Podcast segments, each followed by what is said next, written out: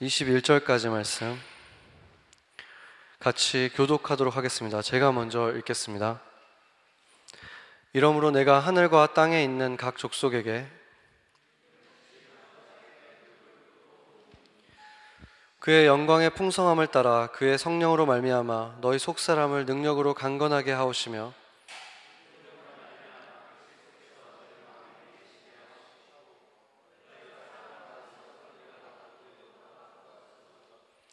능히 모든 성도와 함께 지식에 넘치는 그리스도의 사랑을 알고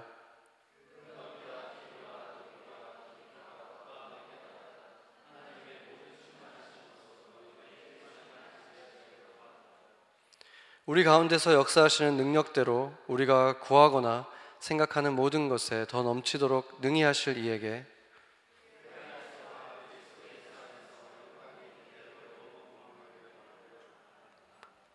아멘. 어, 예배 시작하기 전에 어, 오늘 아침에 아주 슬픈 소식이 있었죠. 사실은 어제 오후에도 이미 엘파소라는 곳에서 월마트에서 어, 정말 무작위로 그 총을 난사해서 많은 사람들이 죽고 다치는 일이 있어서 우리를 충격에 빠뜨렸는데 그 일이 있은 지 14시간 만에 또 오늘 새벽에 또 다른 장소 데이톤이라는 곳에서 또 10명 정도가 죽고 또 많은 사람들이 사상을 당한 똑같은 방식으로 그 무작위로 총을 쏴서 사람들이 많이 죽게 됐습니다. 그, 그 모든 분들이 그냥 숫자만 보면 몇 명이다, 몇 명이다 이렇게 뉴스에서 말하지만 사실은 누군가의 아들들이고 딸들이고 또 어머니고 아버지이지 않습니까? 그래서 그분들을 위로해 주시고 또 특별히 가족들, 남은 가족들을 위로해 주시기를 같이 잠깐 묵도하면서 기도하겠습니다.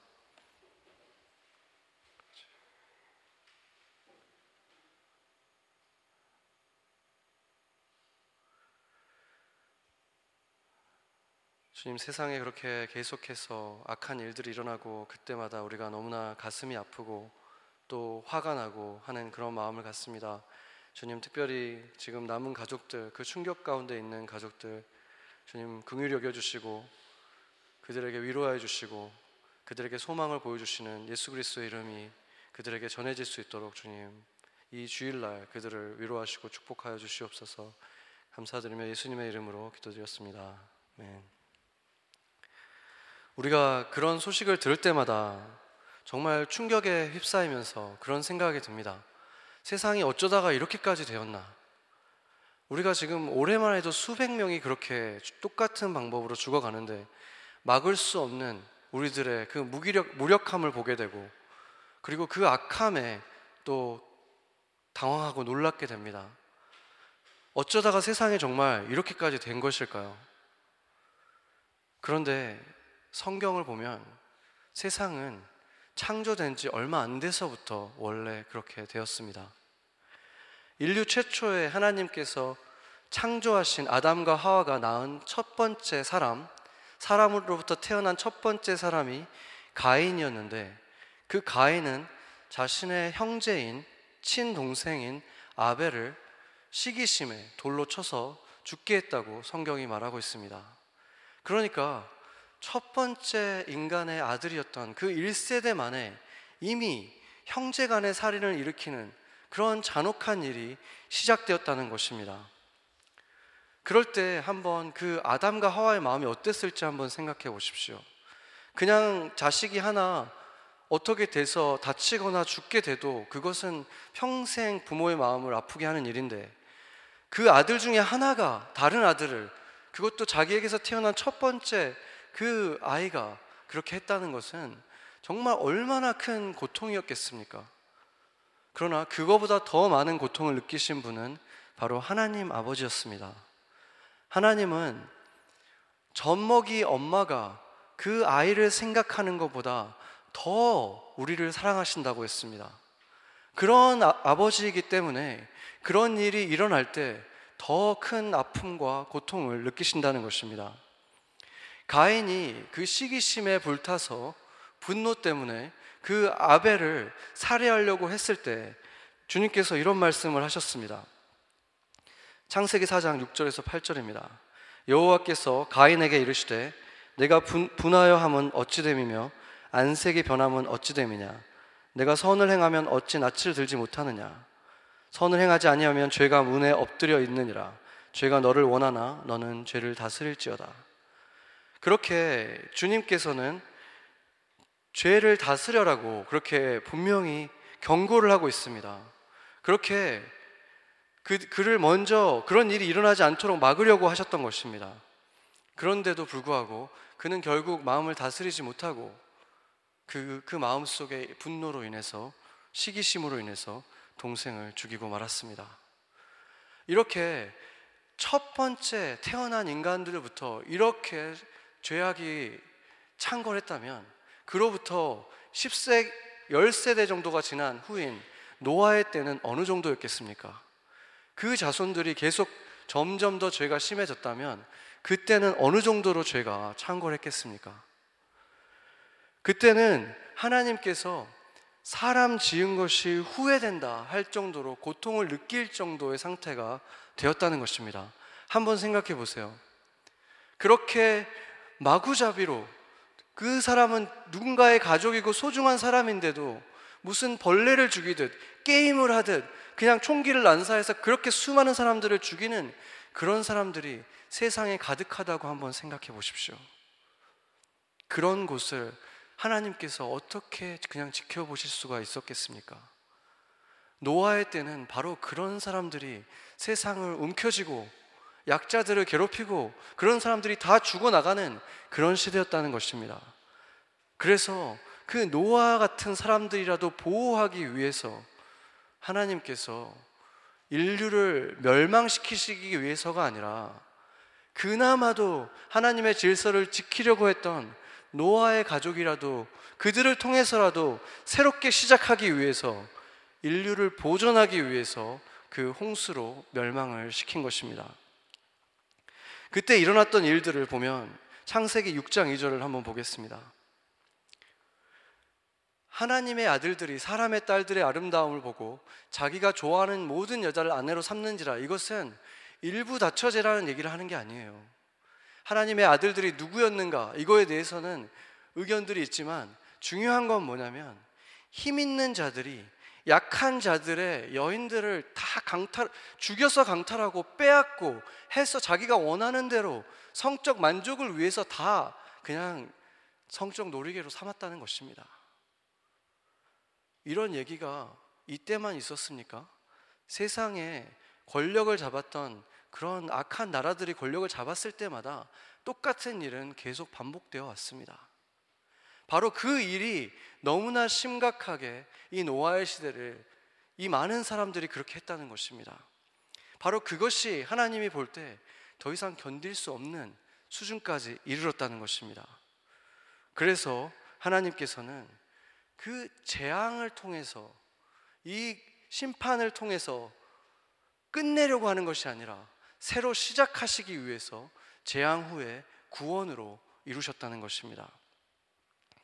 그렇다면은 이렇게 어마어마한 전 지구적인 재앙을 겪었고 그 가운데에서 자기의 가족들 8명만 살아남는 이 노아의 가족들 그리고 그 이후의 인류들은 다 그들의 자손들이라면 그들은 이제는 새롭게 시작한 자손이고 그 엄청난 일을 겪었다면 이제는 하나님을 경외하고 하나님이 주신 질서대로 살려고 그들은 노력했었어야 하는데 인류는 또 얼마 되지 않아서 바벨탑을 쌓아서 하나님을 대적하고 그들 스스로 하나님 수준까지 높아지려고 하는 시도를 하게 됩니다.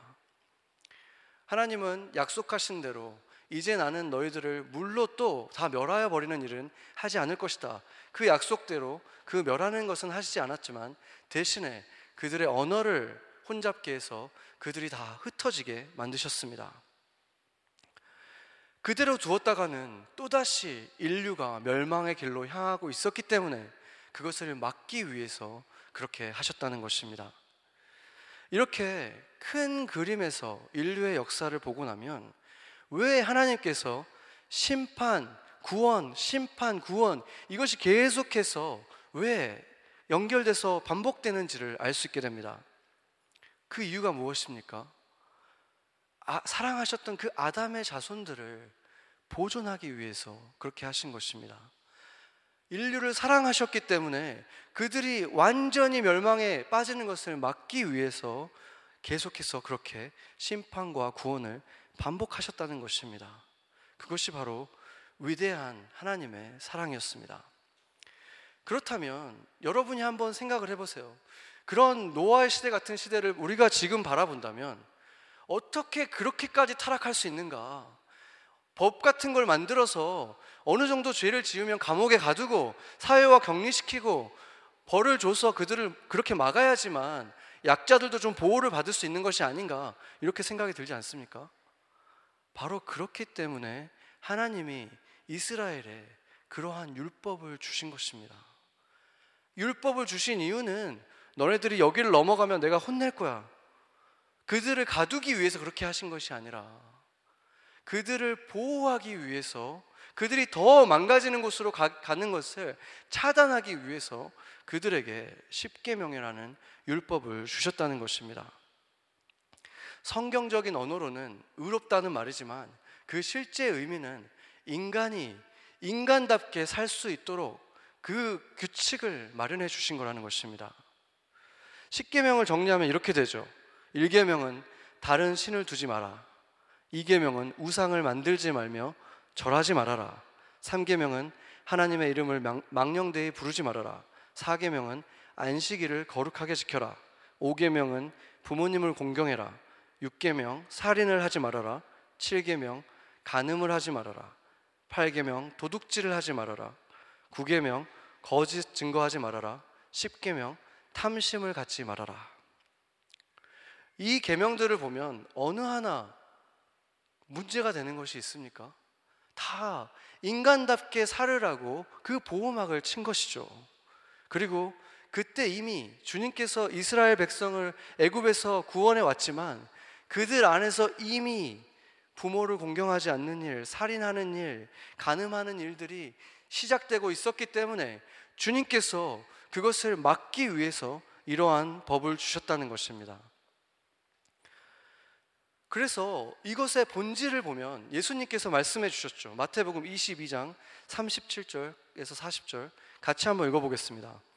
예수께서 이르시되 내 마음을 다하고 목숨을 다하고 뜻을 다하여 주 너희 하나님을 사랑하라 하셨으니 이것이 크고 첫째 되는 계명이요 둘째도 그와 같으니 내 이웃을 내 자신같이 사랑하라 하셨으니 이 두 계명이 온 율법과 선지자의 강령이니라.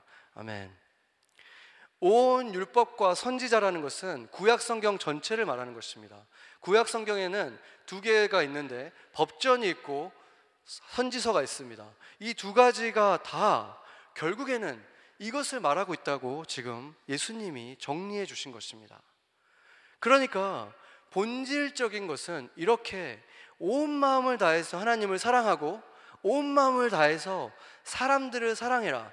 이것이 바로 십계명의 본질이라는 것입니다. 그런데 이렇게 선지자들을 통해서 또 모세와 같은 법률을 통해서도 하나님은 그들에게 계속 말해 왔지만 어느 순간 그들의 양심은 또 부패하여서 그것을 그냥 문자적인 그냥 율법이라고만 두고 율법만을 그냥 완벽하게 지키면 복을 받고 보호받을 것이다. 그냥 여기에 빠져들기 시작했습니다. 이런 것과 마찬가지입니다. 예를 들어 수영장에 가보면 아이들이 놀 수 있는 그런 곳은 수심이 낮기 때문에 거기에 다이빙 금지 이렇게 표시가 되어 있습니다. 그러면 이 꼬마들이 생각하죠. 왜 어른들은 저렇게 다이빙 할 수 있으면서 우리는 못하게 하나? 이렇게 그냥 우리 재미를 빼앗으려고 한다. 이렇게 생각할 수도 있잖아요. 그렇지만 그것은 아이들을 보호하기 위해서 거기다가 붙여놓은 것이지 재미를 빼앗기 위한 목적이 아니잖아요.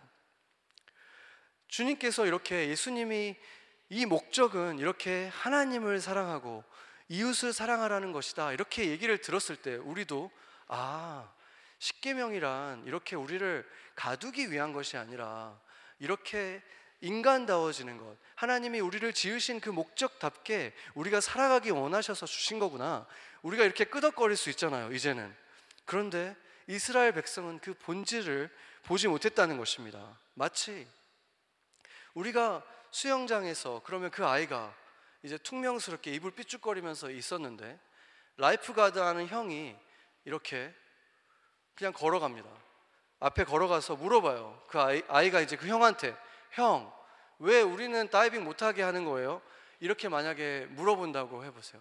그러면 그 형이 얘기해 주겠죠.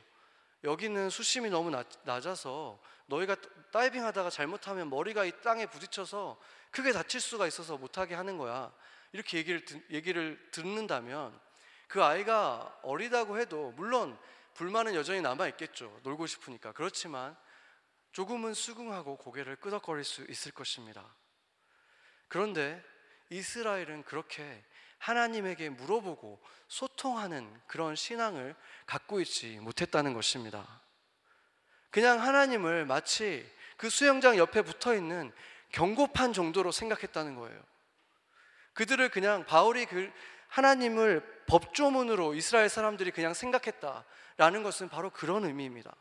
그 법조문이 촘촘하게 있는 법조문을 보고 그대로 하나라도 안 하면 나를 지적하고 혼내실 분이라고 그냥 생각했지 주님께 나아와서 물어보지 않는 그런 신앙이 없었다는 것입니다. 아이들이 어렸을 때 우리가 아이들을 키우다 보면은 아이가 뭐 한 살밖에 안 되고 이러면은 그 아이들이 위험한 걸 만지려고 할 때 아무리 부모가 가르치려고 해도 이해하지 못하죠. 내가 보기엔 재밌어 보이니까 만지려고 하고 또 위험한 곳에도 막 가려고 합니다. 그럴 때는 어떻게 해야 됩니까? 부모는 그냥 막을 수밖에 없어. 이거 하면 너 혼나? 절대 가지 마. 여기는 절대 가면 안 돼. 그냥 규칙을 정해주는 거예요. 이해하지 못하니까. 그렇지만 아이가 조금씩 자라기 시작하면 아이들에게 그 이유를 조금씩 말해줄 수 있죠. 왜 이렇게 하면 다치는 거 너도 알지? 이렇게 얘기하면서 이해를 조금씩 시켜줄 수 있게 되고 이제 아이가 훌쩍 자라게 되면 이제 내 마음을 그냥 다 털어놓을 수 있는 정도까지 자라기도 하죠. 그때는 정말 친구처럼 내 마음들을 다 얘기할 수 있게 됩니다. 그래서 하나님과 마음이 멀어져서 하나님과 전혀 대화하지 않고 그냥 그렇게 율법주의에 빠져 있는 그때 예수님께서 오셔서 그 율법의 의미를 본질을 가르쳐 주시고 그 제자들 그리고 주님께서 바로 교회라고 말씀하신 그들에게 이렇게 말씀하셨습니다. 요한복음 15장 15절 한번 보겠습니다. 같이 한번 읽어보죠. 이제부터는 너희를 종이라 하지 아니하리니 종은 주인이 하는 것을 알지 못함이라 너희를 친구라 하였노니 내가 내 아버지께 들은 것을 다 너희에게 알게 하였음이라 아멘. 저희가 지난번에도 보았지만 그 구약 시대까지는 예수님이 오기 전까지는 비밀로 되어 있었다. 하나님의 뜻이 감추어져 있었는데 이제는 그것이 교회를 통해서 만 천하에 공개되었다. 그것이 복음이다라고 말했죠. 그러니까 예수님을 통해서 하나님께서는 사실 처음부터 지금까지 우리를 변함없이 사랑해 오셨고 우리를 우리에게 이런 법조문을 주신 적도 있고 우리를 꾸짖으신 적도 있고 심판하신 적도 있고 이 모든 이유는 하나같이 인류를 보존하시는 그 하나님의 사랑 때문이었다라는 것이 드러났다는 것입니다. 이 교회를 통해서 그리고 그것이 바로 복음이지 않습니까? 그 이스라엘 사람들이 율법주의에 빠져 있긴 했지만 그들이 가장 중요하게 생각했던 율법은 바로 사계명이었습니다. 안식일을 거룩하게 지켜라. 여러분들 중에서 아마 뉴욕에 계신 분들은 많은 분들이 아마 동료 가운데 유대인들이 있을 거예요. 그 유대인들이 다른 건 다 뭐 전혀 신앙인 같이 살지 않지만 금요일 되면 퇴근 하나는 진짜 일찍 하잖아요. 다 경험하시죠? 해 지기 전에 돌아가야 된다는 것 때문에 그런 거예요. 왜냐하면 해가 지고 나면 이제 안식일이 시작되는데 그때는 자동차 같은 거를 타고 이동하는 것도 금지되어 있거든요. 그렇기 때문에 물론 뭐 그걸 거의 핑계 삼아서 그럴 수, 그러는 분들도 있겠지만 어쨌든 그렇게 철저하게 그들은 안식일을 지켜왔다는 것입니다. 하나님께서도 안식일에 대해서는 굉장히 특별하게 말씀을 많이 하셨어요. 그 중에서 한 가지만을 저희가 살펴보겠습니다. 이스라엘이 광야에 있는 동안에 농사를 지을 수가 없었잖아요. 그 200만 명이 넘는 사람이 이 광야에 있을 때 도대체 뭘로 그 사람들을 다 먹일 수 있었겠습니까? 그렇기 때문에 하나님께서는 정말 기적적으로 그 음식을 내려주셨는데 하늘에서 내려준 만나가 있었다고 했죠. 그런데 그 만나는 하루치씩만 내려주셨어요. 그래서 하루치 이상을 만약에 누군가가 거두면 그것은 금방 벌레가 생겨 벌레가 생겨서 먹을 수 없게 되었다고 했습니다. 그렇게 쉽게 상하는 음식이었죠. 근데 놀랍게도 6일째 되는 날은 이틀치를 거두게 하셨어요. 이틀치를 거둬도 그러면 하루치 먹고 나서 지금 하루치가 남아 있는 거잖아요. 그러면 평상시 같았으면 썩거나 벌레가 먹어야 되는데 그날은 아무 일 없게 그 다음 날까지 그 음식이 만나가 보호가 됐다는 거예요. 어떻게 그렇게 됐습니까? 바로 하나님께서 명령을 내리셨기 때문에 그래요. 레위기 23장 3절을 한번 같이 읽어보겠습니다. 엿새 동안은 일할 것이요 일곱째 날은 쉴 안식일이니 성회의 날이라 너희는 아무 일도 하지 말라 이는 너희가 거주하는 각 처에서 지킬 여호와의 안식일이니라 아멘.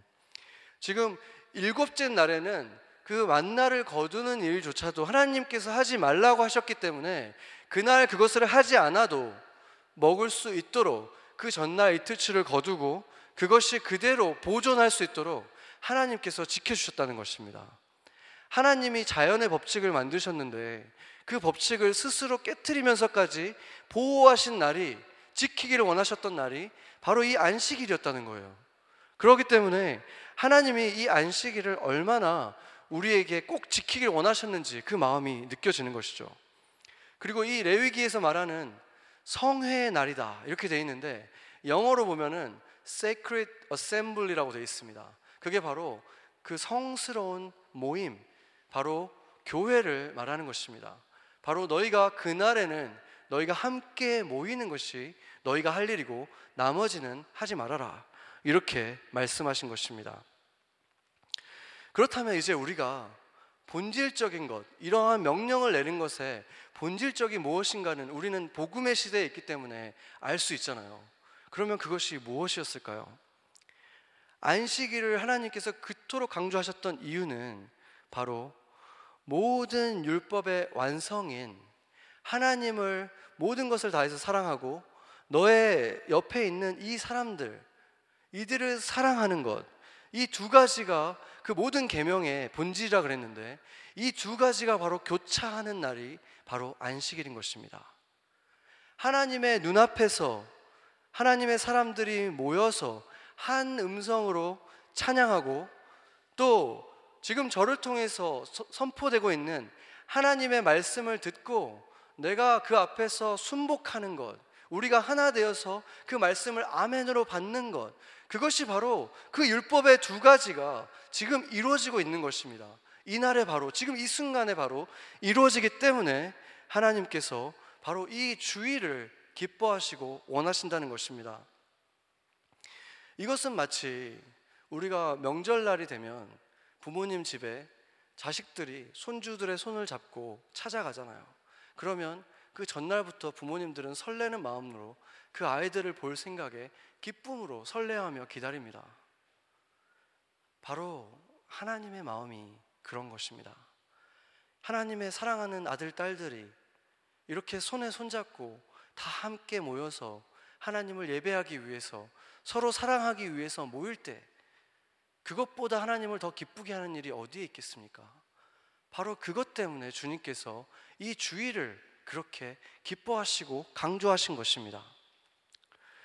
이것은 단지 하나님의 기쁨만을 위해서 만드신 것이 아니죠. 예수님이 뭐라고 하셨는지 한번 들어보겠습니다. 안식일에 대해서 마가복음 2장 27절입니다. 같이 한번 읽어보겠습니다. 또 이르시되 안식일이 사람을 위하여 있는 것이요 사람이 안식일을 위하여 있는 것이 아니니 아멘. 하나님께서 안식일을 그토록 중요하게 여기시고 정말로 무서운 벌을 약속하면서까지 경고하면서 꼭 지키라고 하신 이유가 우리한테 유익이 되기 때문이라고 지금 말하고 있는 거예요. 우리에게 좋기 때문에 내가 이렇게 너희에게 강하게 지키라고 말하고 있는 것이다. 그 말은 결국에는 십계명, 심판, 그 모든 것들이 결국에는 너희들을 위해서 내가 해온 것이다. 라는 이 말을 하는 것입니다. 한번 생각을 해 보십시오. 유대인들이 나라를 잃은 채 수세기를 보냈는데 그들이 만약에 안식일을 율법적으로라도 굳이 그렇게 지키지 않아 왔다면 그들이 과연 지금까지 그들의 정체성을 지켜올 수 있었을까요?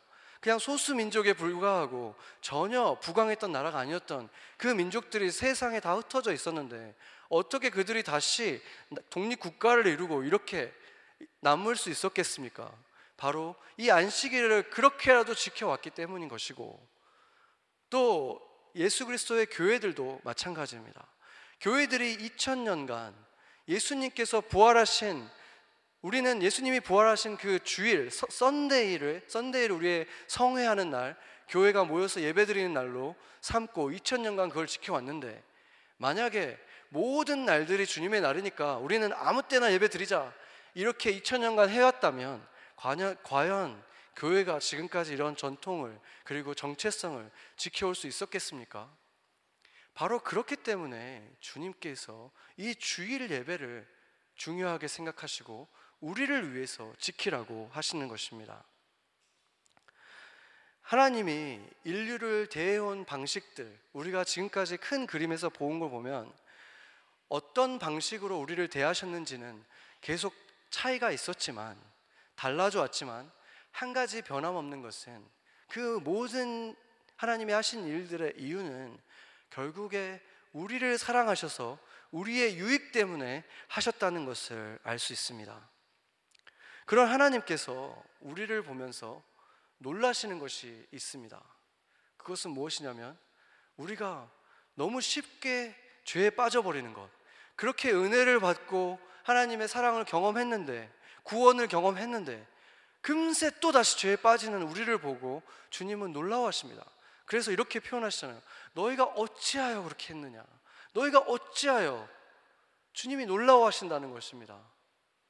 그런 것 중에 또 한 가지는 만나를 우리에게 주신 다음에 우리가 그 만나에 대한 태도가 바뀌는 것을 보면서 그렇게 반응을 하셨습니다. 하나님께서 직접 인류를 창조하셨잖아요. 인간을 창조하신 하나님이라면 우리에게 가장 적합한 음식, 우리가 가장 맛있어 할 음식을 하나님께서 아셨겠죠.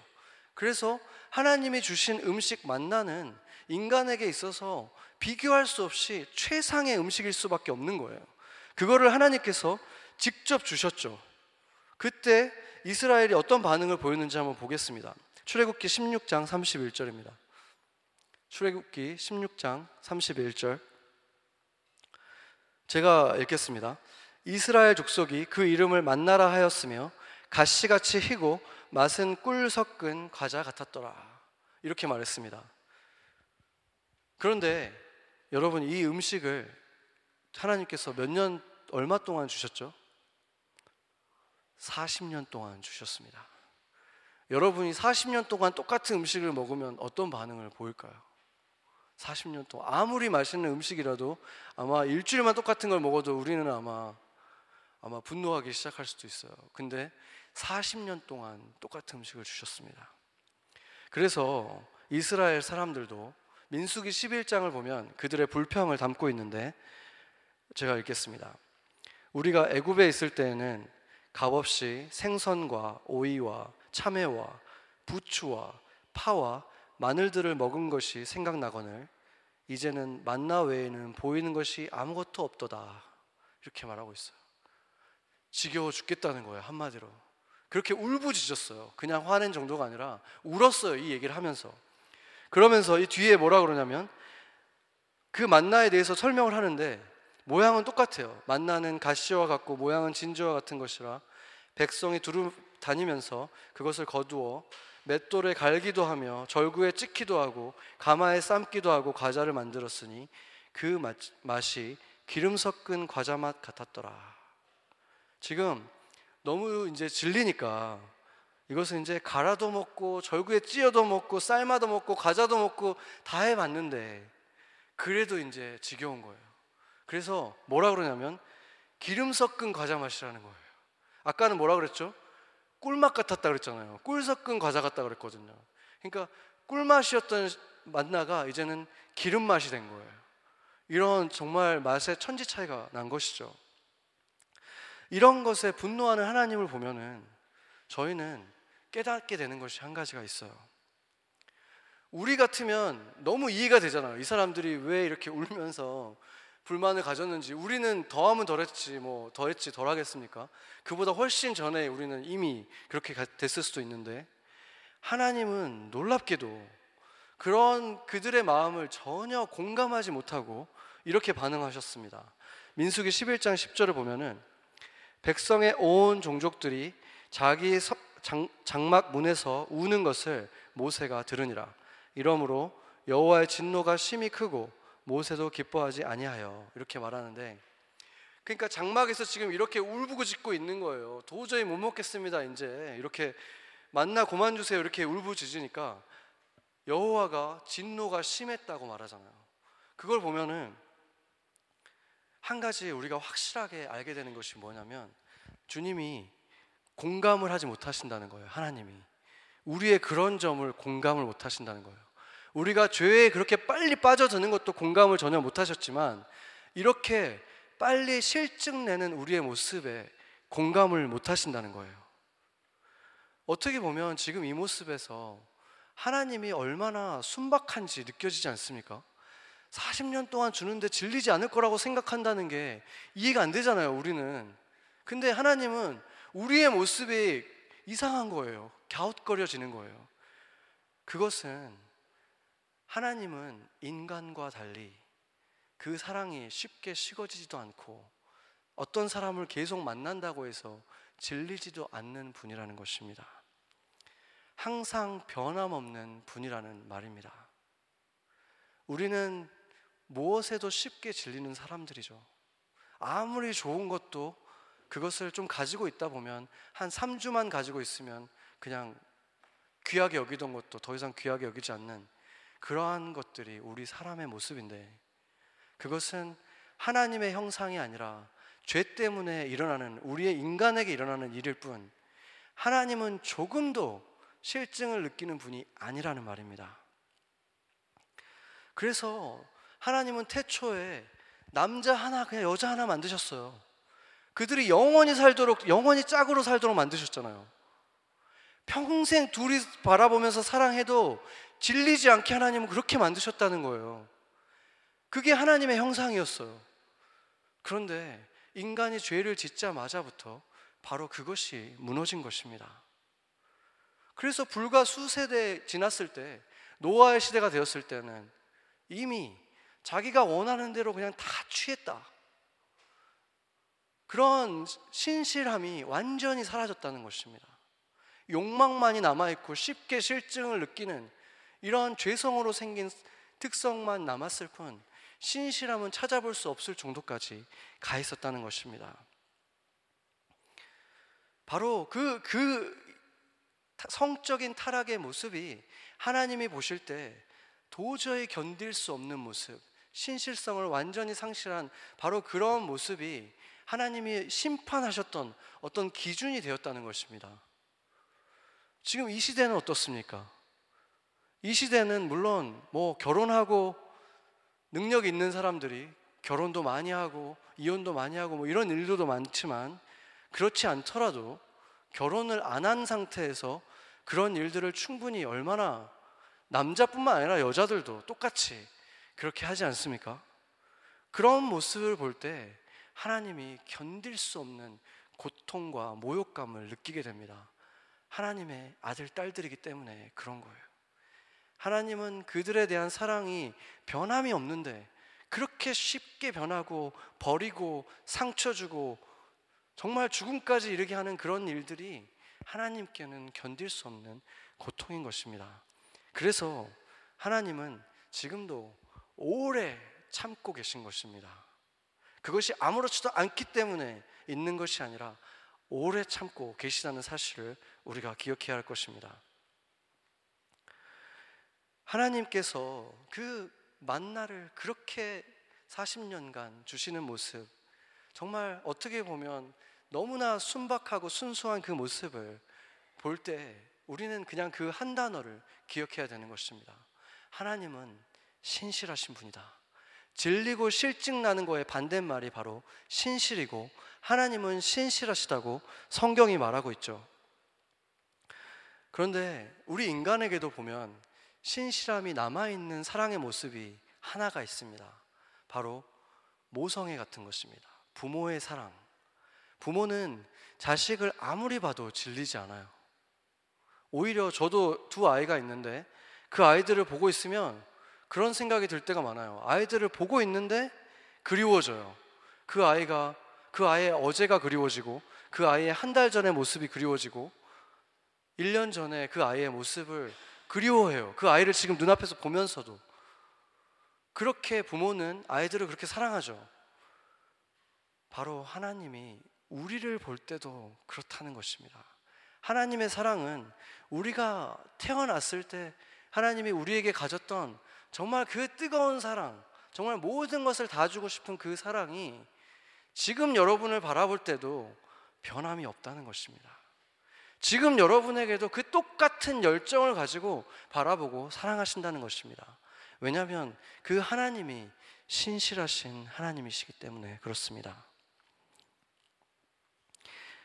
요한일서 1장 9절에 보면은 하나님은 미쁘시다 이렇게 말했는데 바로 이 미쁘시다는 말이 신실하다는 뜻입니다. 영어로 보면 faithful이라고 되어 있죠. 그렇다면 그 하나님을 예배하는 우리들 제가 몇 주 전에 본 것처럼 우리가 그리스도 안에서 하나가 되어서 우리가 예배할 때 우리는 성전이 된다 그랬잖아요. 성전이 되고 나면 그 하나님의 임재가 이곳에 가득하게 되는데 그 하나님이 바로 신실한 하나님이라면 그 하나님으로 채워지는 우리는 어떤 모습이 되어야 되겠습니까? 우리가 그 신실한 하나님을 깊이 만나고 있다면 그 임재 속에서 우리가 되어지는 모습도 바로 페이스풀한 신실한 사람이 되어지는 것입니다.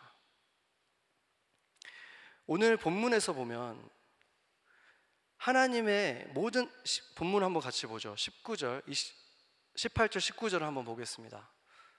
에베소서 3장 18절, 19절 같이 한번 읽어보겠습니다.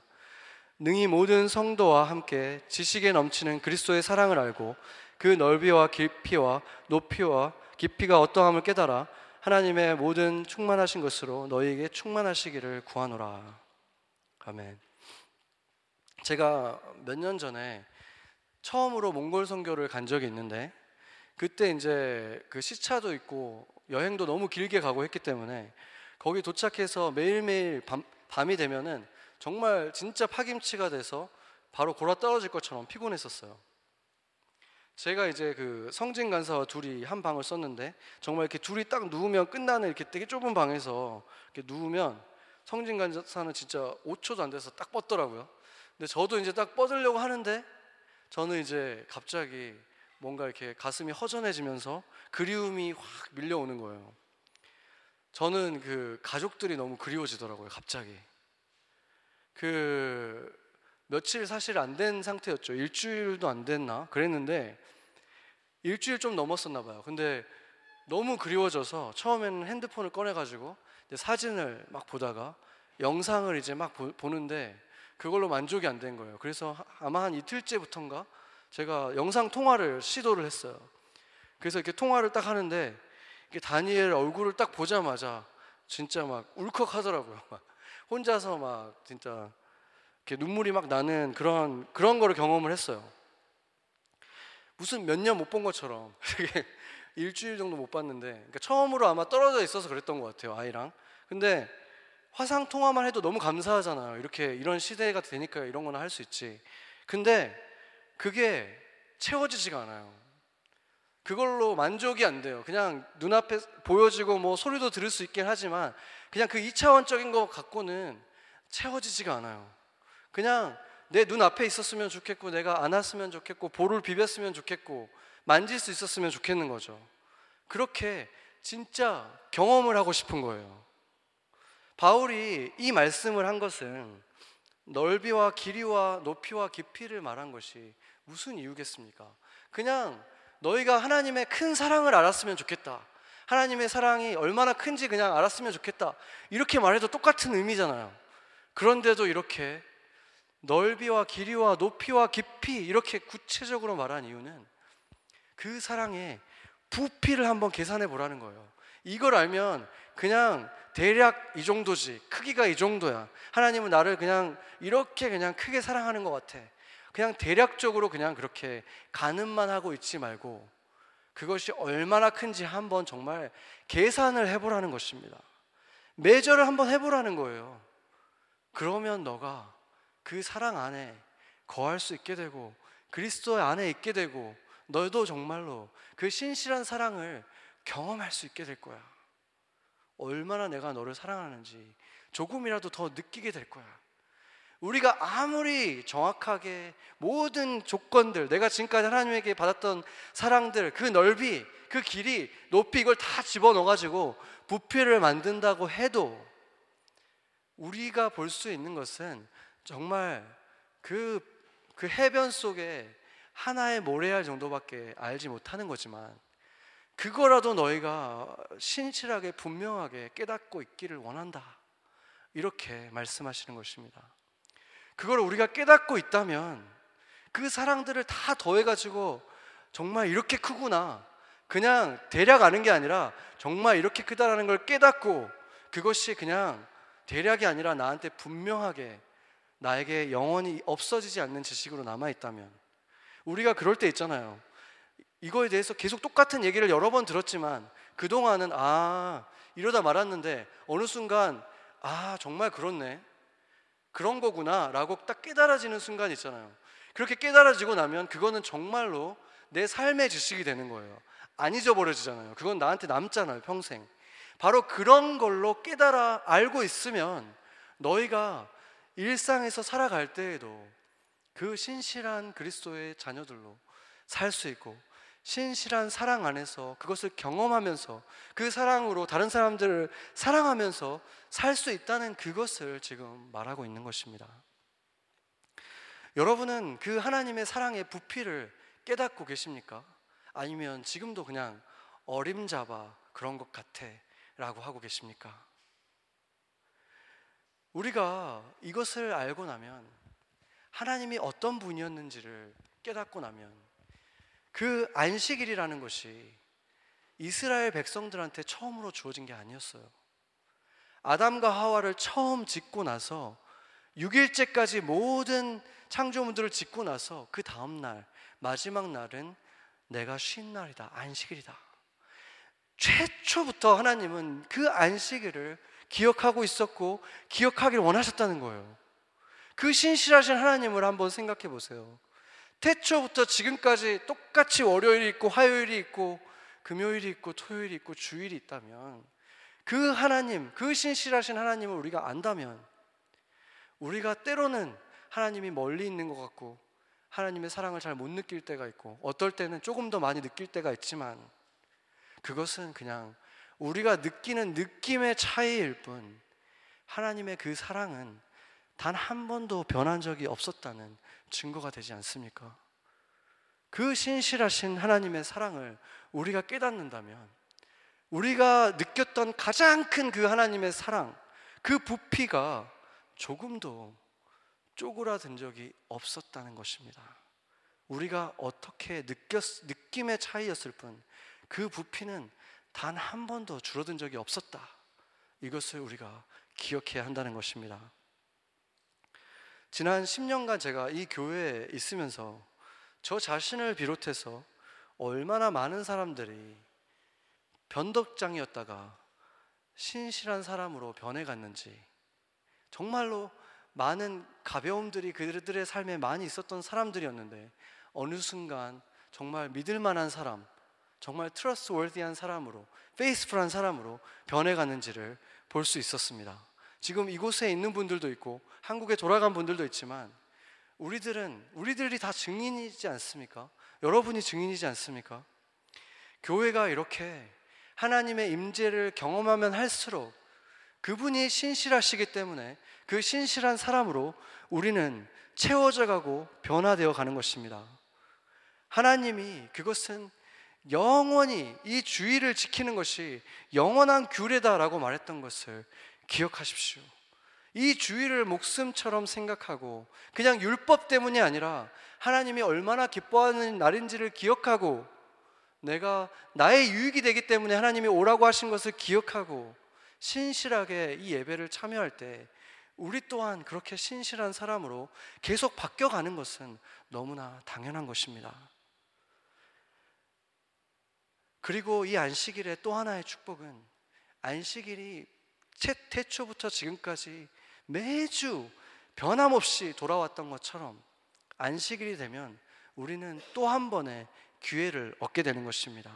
내 사랑이 식어졌다면, 내가 지금 무언가의 실증을 느끼는 상태가 되었다면, 바로 오늘 이 안식일에 하루를 천년처럼 쓸 수 있는 그 주님 앞에서 우리는 지금 이 순간에 예배 속에서 채워지고 변화를 받을 수 있는 그 기회를 다시 한번 얻는 것입니다.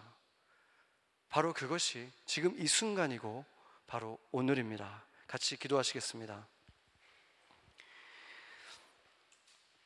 하나님 아버지, 우리는 삶에 어려움이 닥치고 세상에 정말로 악한 일들이 일어날 때마다 하나님의 뜻을 이해하지 못하고 고통하고 괴로움 속에서 우리는 신음할 때 있습니다.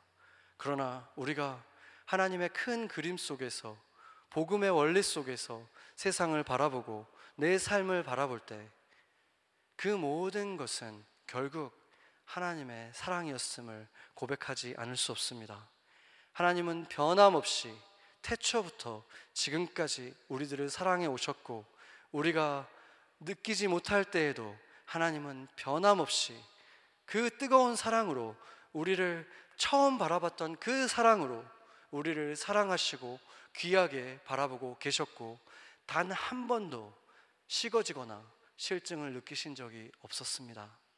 하나님, 우리가 그것을 깨달아 그 부피를 깨달아 한순간도 그 사랑을 잃어버리지 않고 살게 하시고 예배를 누구보다도 사랑하고 율법주의적인 것이 아니라 신실한 마음으로 주님을 기쁘게 하고 내게 기쁨이 소생되는 이 시간을 사모함으로 나오게 하셔서 주일마다 나에게 그 신실한 하나님의 사랑이 채워지게 하셔서 이곳에 모인 하나님의 교회가 세상 밖에서 세상이 본 적 없는 그 신실한 사랑으로 그곳에 있는 이웃들을 그 사람들을 사랑하게 하셔서 그리스도의 몸이 세상을 충만하게 하는 교회 되게 하여 주시옵소서.